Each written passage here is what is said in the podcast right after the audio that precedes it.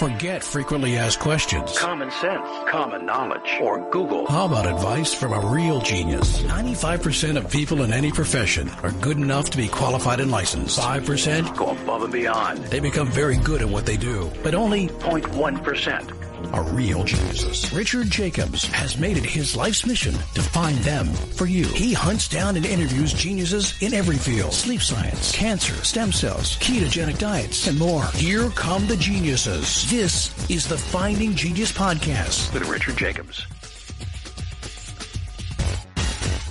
Hello, this is Richard Jacobs with the Finding Genius Podcast, now part of the Finding Genius Foundation. I have Kris Verburgh. He's the co-founder of Novos, He's a venture partner at Longevity Vision Fund. And we're going to talk about uh, current developments in biotech that also intersect with anti-aging or understanding aging. Uh, Kris has a, a, good command of what's the latest and greatest in biotech. So thank you for coming, Kris. My pleasure. Thank you. Tell me a bit about your history. How did you get interested in biotech? Yeah, well, since a young age, I've been always fascinated by the big questions um, in life, like uh, where does the universe come from, and is there an edge of the universe, or what is life, and why do we have to die?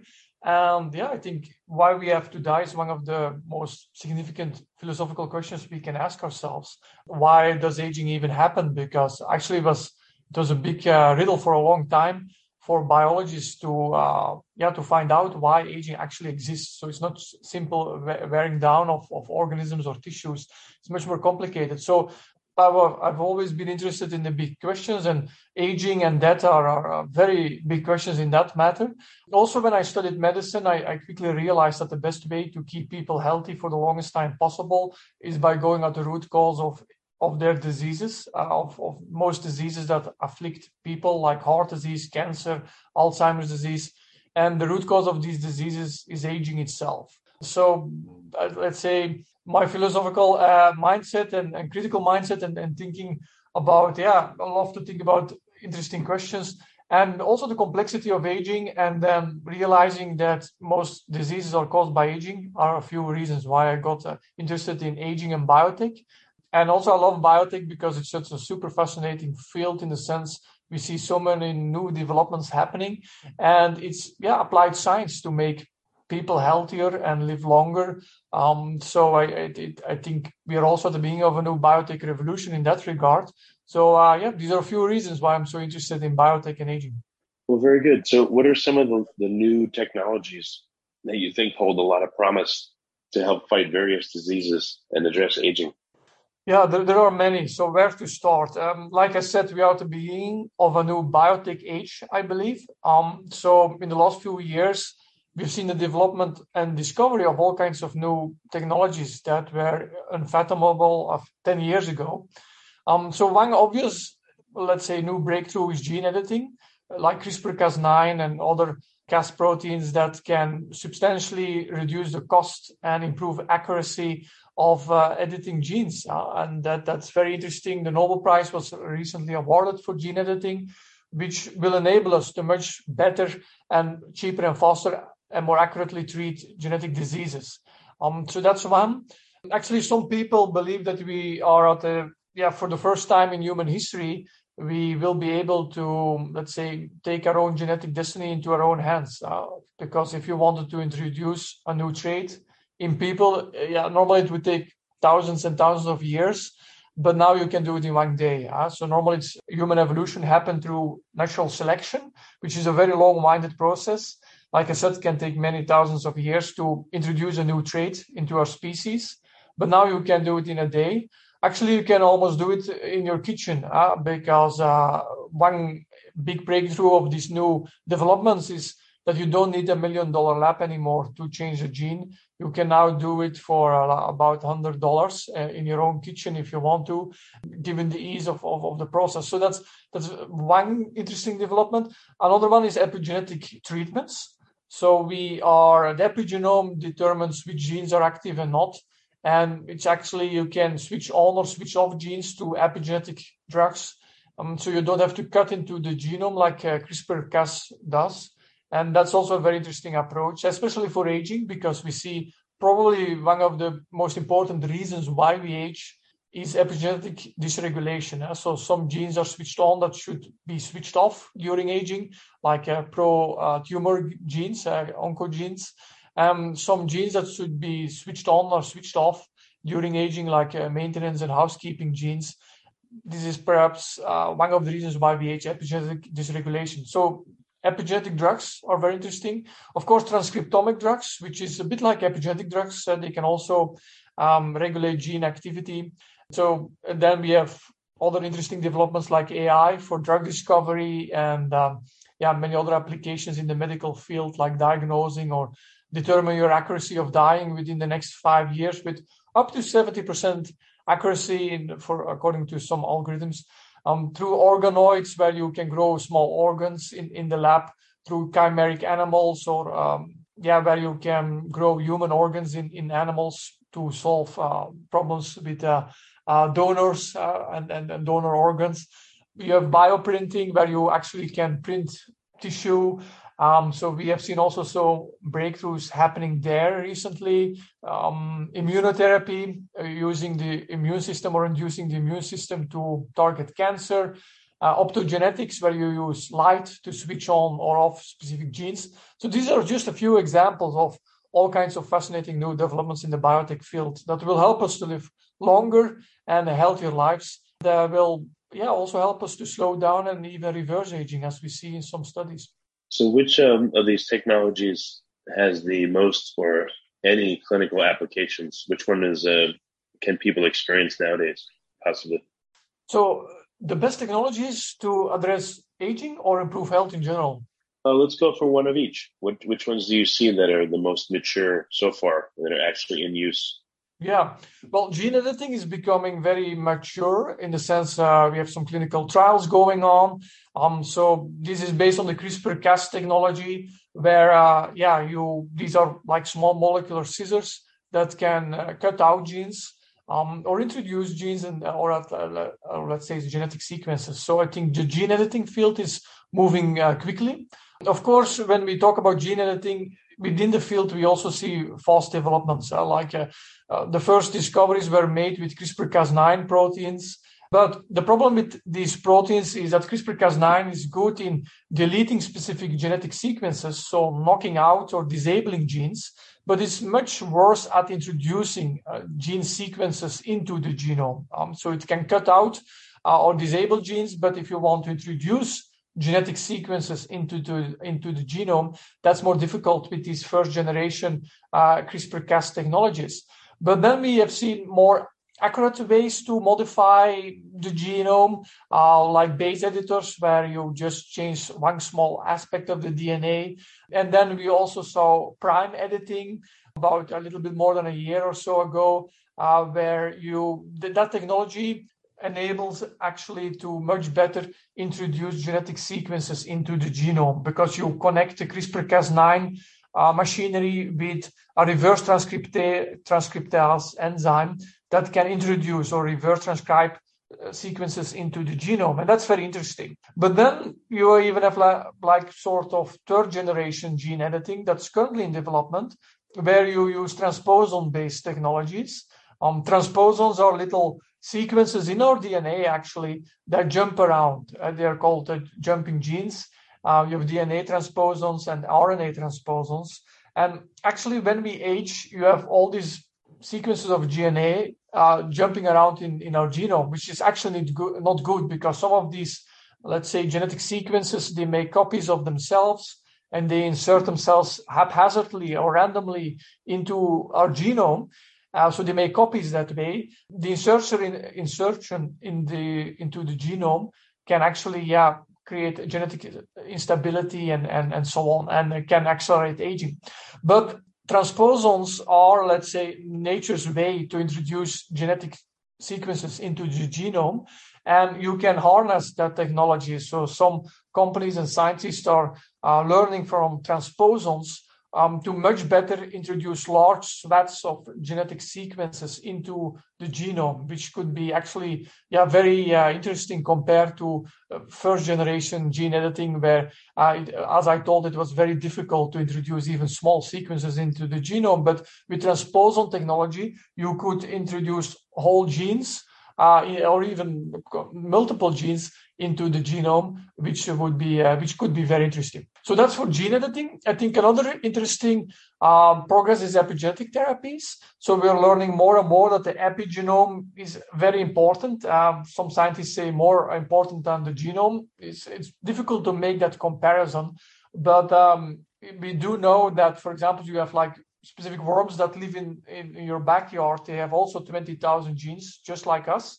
But uh, we are, of course, much more complex compared to a worm, and that's mainly due to the epigenome that uh, really fine tunes which genes are active and how active they actually are.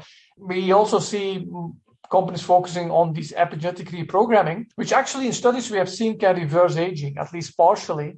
So if you uh, epigenetically reprogram old mice, you make them younger again. Uh? So these old mice they have uh, their gray fur is shiny black again. These old mice are much more active again. Their organs regenerate better. Um, they are cognitively better performing. Uh, yeah, you just can see with your naked eye that these old mice look young again, and that's through epigenetic reprogramming. So that's also a very interesting uh, area. Before we continue, I've been personally funding the Finding Genius podcast for four and a half years now, which has led to 2,700 plus interviews of clinicians, researchers, scientists, CEOs, and other amazing people who are working to advance science and improve our lives and our world. Even though this podcast gets 100,000 plus downloads a month, we need your help to reach hundreds of thousands more worldwide. Please visit findinggeniuspodcast.com and click on support us. We have three levels of membership from 10 to $49 a month, including perks such as the ability to see ahead in our interview calendar and ask questions of upcoming guests, transcripts of podcasts you're interested in, the ability to request specific topics or guests, and more. Visit findinggeniuspodcast.com and click support us today. Now back to the show. Again, clinically, it sounds like CRISPR-Cas9 may be the most furthest along. I, I had a question about uh, epigenetic modification. Are we able to it's not really sequencing, but are we able to look at the epigenetic marks someone has? Is there a, a test that we can do, and how would it work?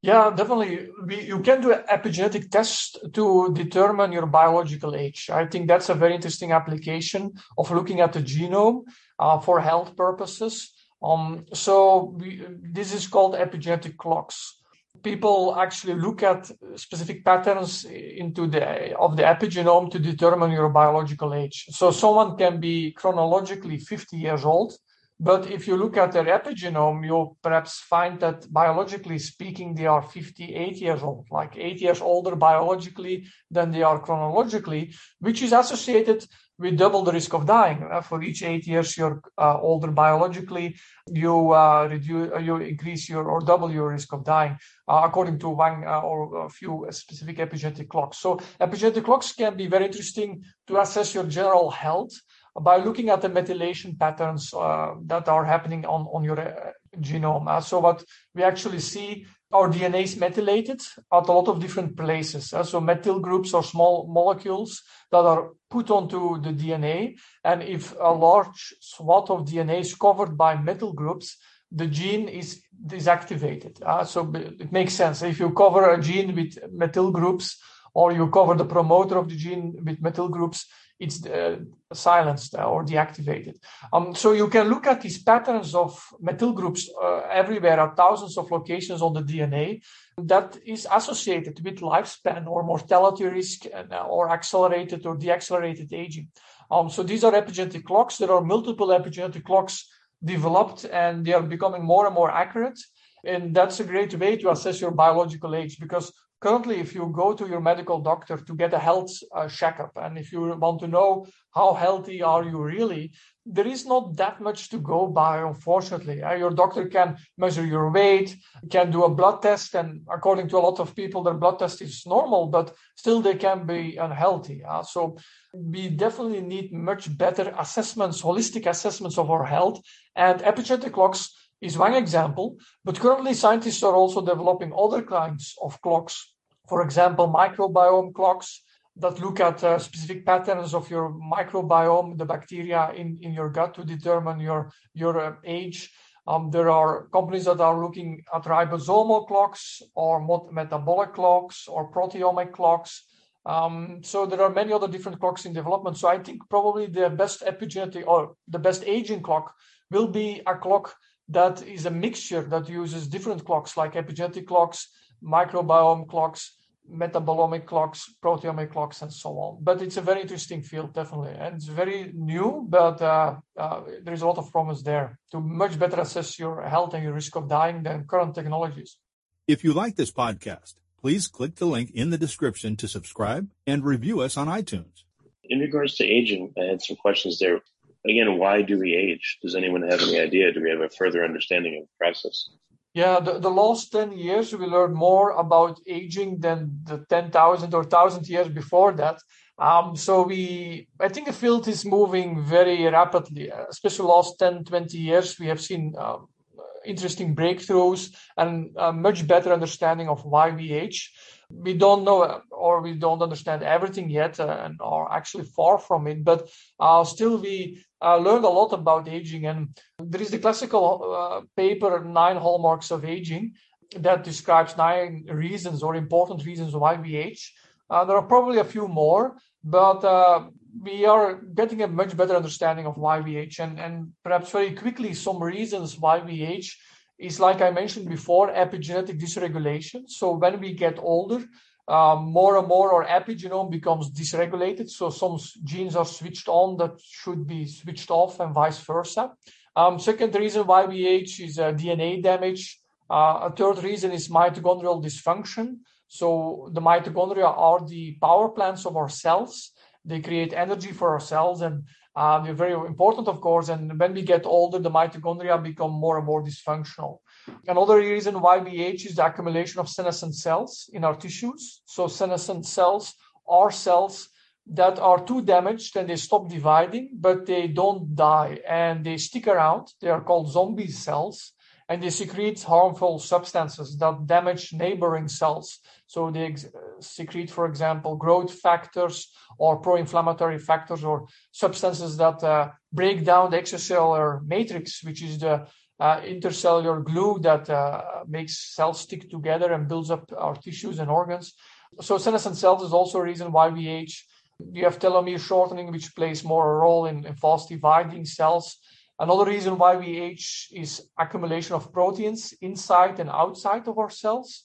Um, so, for example, it happens in a lot of aging related diseases like Alzheimer's disease.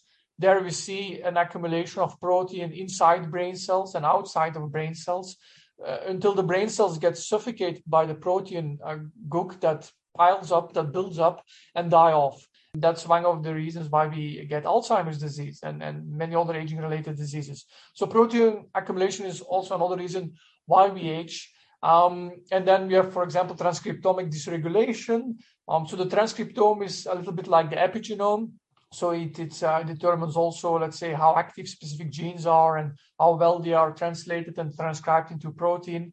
Um, so these are a few reasons why we age. If you would ask me what's the most important one, um, well, some scientists believe that epigenetic dysregulation is a very important one because, as I mentioned before, we see that if you epigenetically reprogram mice, they become younger again, and a lot of aging damage is repaired through epigenetic reprogramming. Um, so, in these mice or these epigenetically reprogrammed cells, we see that a lot of aging related damage is undone, like mitochondrial function improves, uh, protein accumulation is much, much better or much less uh, DNA damage is repaired. Um, so it seems that some hallmarks of aging are more important than others. And uh, yeah, uh, epigenetic uh, reprogramming is um, one reason to believe that. So it, it sounds like um, you know all living creatures are able to adapt to their environment, but over time, this adaptation, I guess, goes wrong, and they build up uh, you know errors and problems in their epigenetics and transcriptomics and DNA, et cetera. And then it, it kind of keeps going and I guess puts someone on the path to aging and eventually death. Is what it sounds like. But like, what is your overall feeling when you look at the process of what happens as to the why? Like, why, why do you think this is happening overall? People are aging. Yeah, that's a great question. Why does aging exist? So first of all, we, if we look at nature, or, or, let me put it differently, a lot of people think that aging exists because it's inev- inevitable. Uh, it's it's the wear and tear of of cells functioning, and yeah, it just goes down. But it's not that simple because we see in nature there are specific organisms that don't seem to age. Uh, they are immortal in, in, in a biological sense. Uh, you have like specific polyps that uh, don't really seem to age. You have some jellyfish like Turritopsis dohrnii that can even rejuvenate itself, so it can become younger, especially when it's stressed, which is interesting because when we get stressed, we, we get older faster and we get gray hair and whatnot. So, um, and we also see uh, huge differences between different species. Uh, you have like whales that can live up to 200 years. There are some sharks that can live up to 400 to 500 years. Um, and even if you look at the rodents, uh, you have mice, they only live for two years. And then you have naked mole rats, which can live up to 30 years. Uh, so, so much, much longer than other rodents. Uh, so we see that actually nature can determine the rate of aging uh, really significantly. Uh, take, for example, an aging related disease like cancer. Um, some people say, oh, cancer, it's it's inevitable. It's because damage of cells, DNA damage, and so on. Actually, it's much more complex. Cancer is not just caused by DNA damage, but also epigenetic damage and so on. But that's another discussion. But people say, look at cancer. That's a nice example of a very complex process that uh, is the consequence of damage that accumulates during lifetime. But if you look at mice, they get cancer after around two years. Um, if you look at humans, they get cancer after 70 or 80 years. So if you look at the graph uh, that uh, depicts your risk of cancer um, uh, according to your age, the graphs of mice and humans look just the same. And the older you get, the more risk of cancer. Uh, but only the timeline is different. Uh, so mice get already cancer after uh, one, two years. We get it after 70 years and then you have uh, bowhead whales that get cancer after 200 years. Um, so this is a nice example that nature can slow down your risk of aging and aging-related diseases uh, 30-fold or even 100-fold and so on. Um, and, and that's a nice uh, example of how nature can very easily determine the rate of aging uh, significantly. So it's um, it's not that na- aging is caused by yeah, just uh, thermodynamics and so on, because nature can really repair and undo and determine the rates of aging significantly in different organisms. Uh, and it all depends on evolutionary pressure. Uh, so, why do mice have only a lifespan of about two years? And some bowhead whales can live 200 years. And that's a hundredfold difference. Well, that's very simple because if you are an organism and you grow up in an environment that's very hostile, then it pays off to not invest into a long lifespan because you will be eaten or you will die of cold or starvation very quickly. So there is no use for a mouse to become 200 years old if you know that 90% of mice die before age of one, before one year. So that's why evolution, uh, yeah, invests more into reproduction and so on instead of trying to maintain the body for for decades or even centuries. Uh, so it's not that nature cannot do it; it can it can solve aging very easily and postpone aging a lot, but it doesn't feel the need for it for uh, specific organisms that live very short. And that also explains why turtles live very long or bowhead whales live very long because they die much less of external causes of death. Uh, so a turtle has a shield so it means natural predators cannot eat uh, or die or kill the turtle very quickly. So every mutation that happened in, in these forebears of these turtles that extended lifespan was useful because these turtles could actually live uh, or stick around for that long because they had very little natural predators. Um, same for bowhead whales. Uh, they are whales, they're very big, they, so they don't have a lot of natural predators. Uh, same for birds. A lot of birds can become very old, like uh, you have like albatrosses or parrots that can live up to uh, 80 years. Well, they have wings, uh, so they can fly away from, from threats and they can find food much easier. So that that's why we have this this natural selection towards much longer lifespan, uh, and that's often um, related to how uh, well you can uh, stick around in nature and and um, how well you're protected against uh, external causes of death, uh, which is predation or infectious diseases or uh, or other problems. How would you describe DNA damage in detail? How does it happen? And then same for epigenetic damage. Like, what does that process look like step by step? Yeah, there, there are many reasons uh, or causes of DNA damage. So uh, you have DNA damage, uh, like you create uh, dimers between specific DNA uh, uh, base pairs. You have also DNA damage where the base pair is a little bit chemically altered. And you have also more significant DNA damage where you have DNA strand breaks, uh, like double strand breaks, uh, which happen about 40 double strand breaks happen, or 20 to 40 double strand breaks in each of our cells and you have more like smaller damage to yeah you have 10,000 small damaging cells in each of our cells every day. So our dna gets damaged a lot but luckily most of this dna damage is repaired uh, quite uh, uh, well uh, not perfectly and that's one of the reasons why we age. But um, long-lived species they can repair their dna damage much faster or better or they just kill off uh, cells that are uh, that accumulate too much DNA damage uh, very quickly. So we see in some whales or uh, other species like naked mole rats uh, that they probably can just kill off their damaged cells uh, quickly before they can cause cancer or become senescent cells, which then linger on and damage surrounding cells and so on. Okay, so what um, are there particular projects that you're funding right now that are of, of great interest to you? or what you know what are you working on that you feel holds the most promise for unlocking uh, anti-aging or helping with a particular disease? Yeah well there are a lot of interesting projects uh, for the longevity vision fund.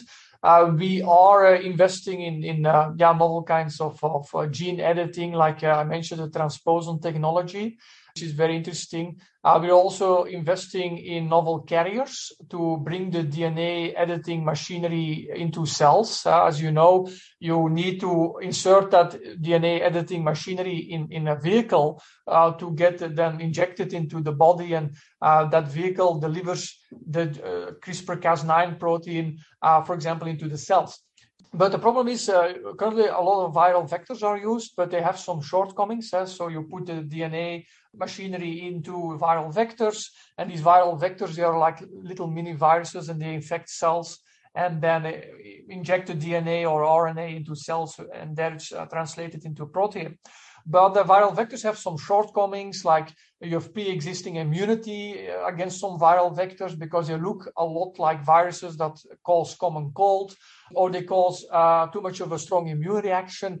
So we are looking into novel carriers uh, and classic uh, novel carriers or current ones that are in development are uh, LNPs, uh, lipid nanoparticles. But yeah, there are more interesting carriers in that in that regard, like exosomes and so on. Um, there's also something we are looking into uh, quite significantly. We also look into AI for drug discovery, especially to discover novel drugs to treat aging. And also, I, I strongly believe because I, I, talked a lot about biotech, but I also strongly believe in uh, nutrition and food supplements uh, to impact aging, uh, because the biotech will probably only available to treat specific diseases because aging is not an official disease indication according to the FDA, which is very regrettable because most diseases are actually caused by aging, but you cannot officially treat aging as a disease according to the FDA and, and according to most other countries.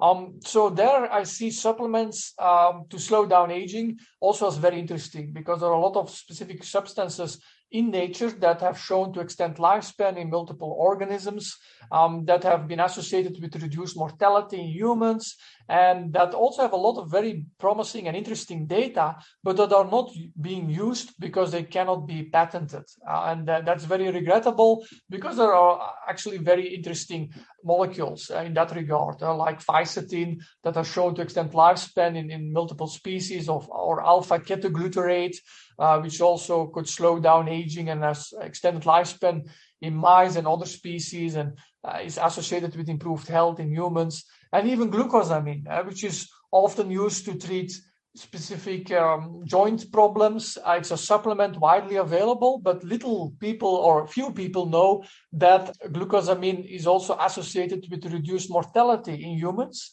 and also with reduced heart disease in humans. So they have done studies looking at many supplements to see whether they can extend lifespan or associated uh, with uh, longer lifespans or reduce mortality in humans. And as expected, most of the, the studies didn't find according to these studies, most supplements did not really extend lifespan, but only a few did, and one of them was glucosamine. So, just saying, there are a lot of interesting substances out there um, that can also be used to, uh, yeah, slow down aging, and that's why I created Novos which is a nutraceutical company using science-based uh, substances to slow down uh, the aging process. So I think there is also a lot of uh, promise in that area too. Excellent. Well, Kris, we're just about out of time. What's a good way for people to follow up? You just mentioned a company that you created that creates nutraceuticals. So how can people find out more about that? And then in general, your work, where can they go to learn more? Yeah, so well, people can uh, find out more about uh, Novos by just going at the website novoslabs.com. That website also wants to be a longevity platform, uh, so there you can find a lot of information for free to learn how to extend lifespan. Uh, so, what's the best longevity diet? Uh, which foods can slow down aging? Which other supplements are very interesting to take, and and so on. Uh, so that's on novoslabs.com. You can also find much more about aging and longevity uh, in my book. I have written a couple of books, but my latest book is called The Longevity Code. And there I uh, explain novel technologies to extend lifespan, but also things we can do now to live longer, like which foods or diets are best for longevity. So that's also something they, where people can find out more. And they can follow me on my Instagram account, uh, where I uh, post now. I will post more stuff there about longevity. So these are a few examples where uh, people can uh, go to if they want to learn more about aging and longevity. Yeah, last last item. Since you study anti-aging or longevity, I have to tell you my famous joke is uh, you know what they say about studying aging, don't you? And you I say, I don't know. It never gets old. Yes, yes, definitely, definitely. I, I, agree with that. Uh, we have been looking for uh, yeah, ways to slow down aging for thousands of years. But now I think we are a bit at a watershed moment because we have all these fascinating new biotech uh, to actually really start to make a difference in the in slowing down aging. And we have seen all kinds of fascinating studies that's showing that it's possible not just to slow down but actually reverse aging. And uh, yeah, we have never been uh, able to. I mean, never before we have had these interesting tools and knowledge to really start making a dent in the aging process. So it will be a fascinating uh, few years and decades ahead. Excellent. Well, Kris, thank you so much for coming on the podcast. I appreciate it. My pleasure. Thank you for the great questions. If you like this podcast, please click the link in the description to subscribe and review us on iTunes. You've been listening to the Finding Genius podcast with Richard Jacobs. If you like what you hear, be sure to review and subscribe to the Finding Genius podcast on iTunes or wherever you listen to podcasts. And want to be smarter than everybody else? Become a premium member at findinggeniuspodcast.com. This podcast is for information only. No advice of any kind is being given. Any action you take or don't take as a result of listening is your sole responsibility. Consult professionals when advice is needed.